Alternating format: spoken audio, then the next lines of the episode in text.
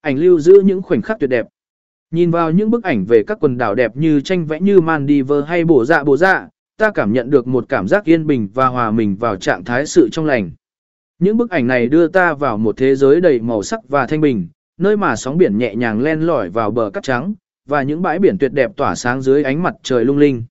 Thế giới không chỉ dừng lại ở những cảnh biển tuyệt đẹp mà còn có những cảnh quan núi non hùng vĩ. Nhìn vào những bức ảnh của dãy núi Hí Mã Lạ hay rổ Kỳ Mùn Ẩn, chúng ta được mở ra một thế giới khác, nơi mà trái tim chúng ta rộn ràng.